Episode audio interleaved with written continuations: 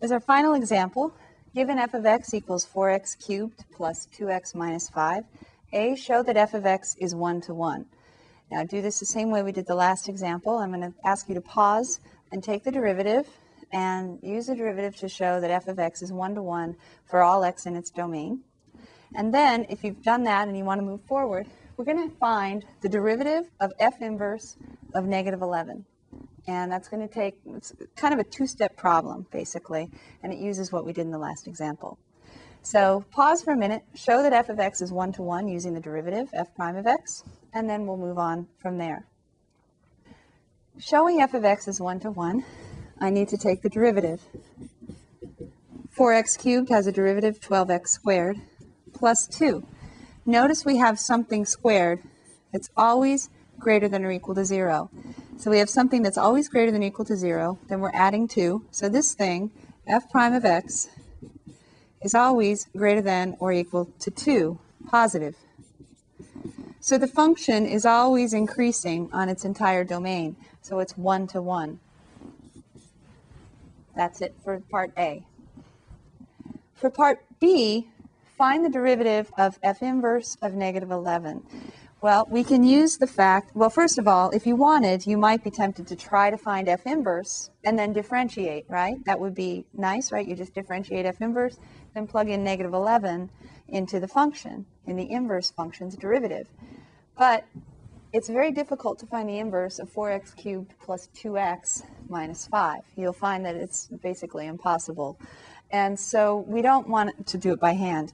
So we're going to use the relationship between the derivative of the original function and the derivative of the inverse function. F inverse of b differentiated with respect to x is equal to 1 over the derivative of f at a.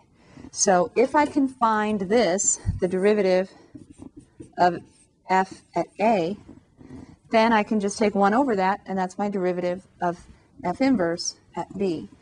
b is negative 11.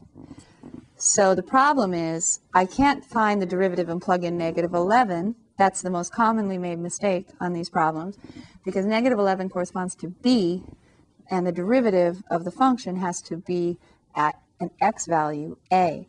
So first, I need to find a given b equals negative 11.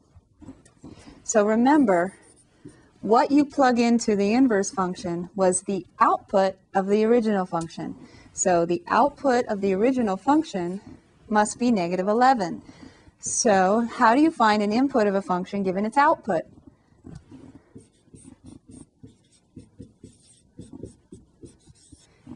You set up the equation, output is negative 11, that's f of x, equals input. Now each of these x's we could think of as representing the a we need, right? So I need to solve for a. If you have a graphing calculator, you can do solve this equation for x, and then it'll give you the answer. If you're given this without a graphing calculator, then the notion is you should be able to just do it by something called inspection.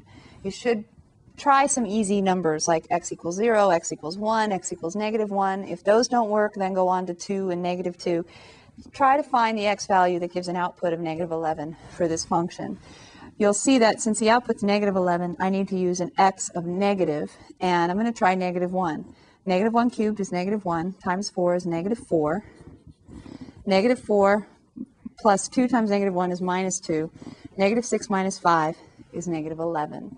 So now I knew the answer ahead of time because I wrote this problem, but again, start with numbers like 1, negative 1, 0, 2, negative 2, and you should be able to get the answer usually by just trial and error, inspection.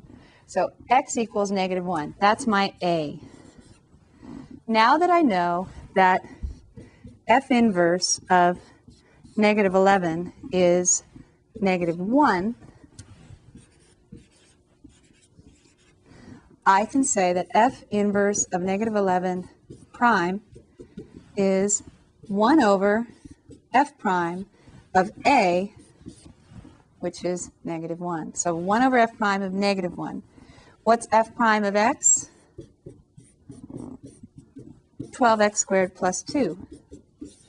What's f prime of negative 1? 14. Negative 1 squared is positive 1. So f inverse of negative 11 prime, drum roll, is 1 over f prime of negative 1, 1 over 14, and that's your answer. So it's kind of a two-step problem. When you're given this problem, you have to find the A, the input that corresponded to your output of, in this case, negative 11.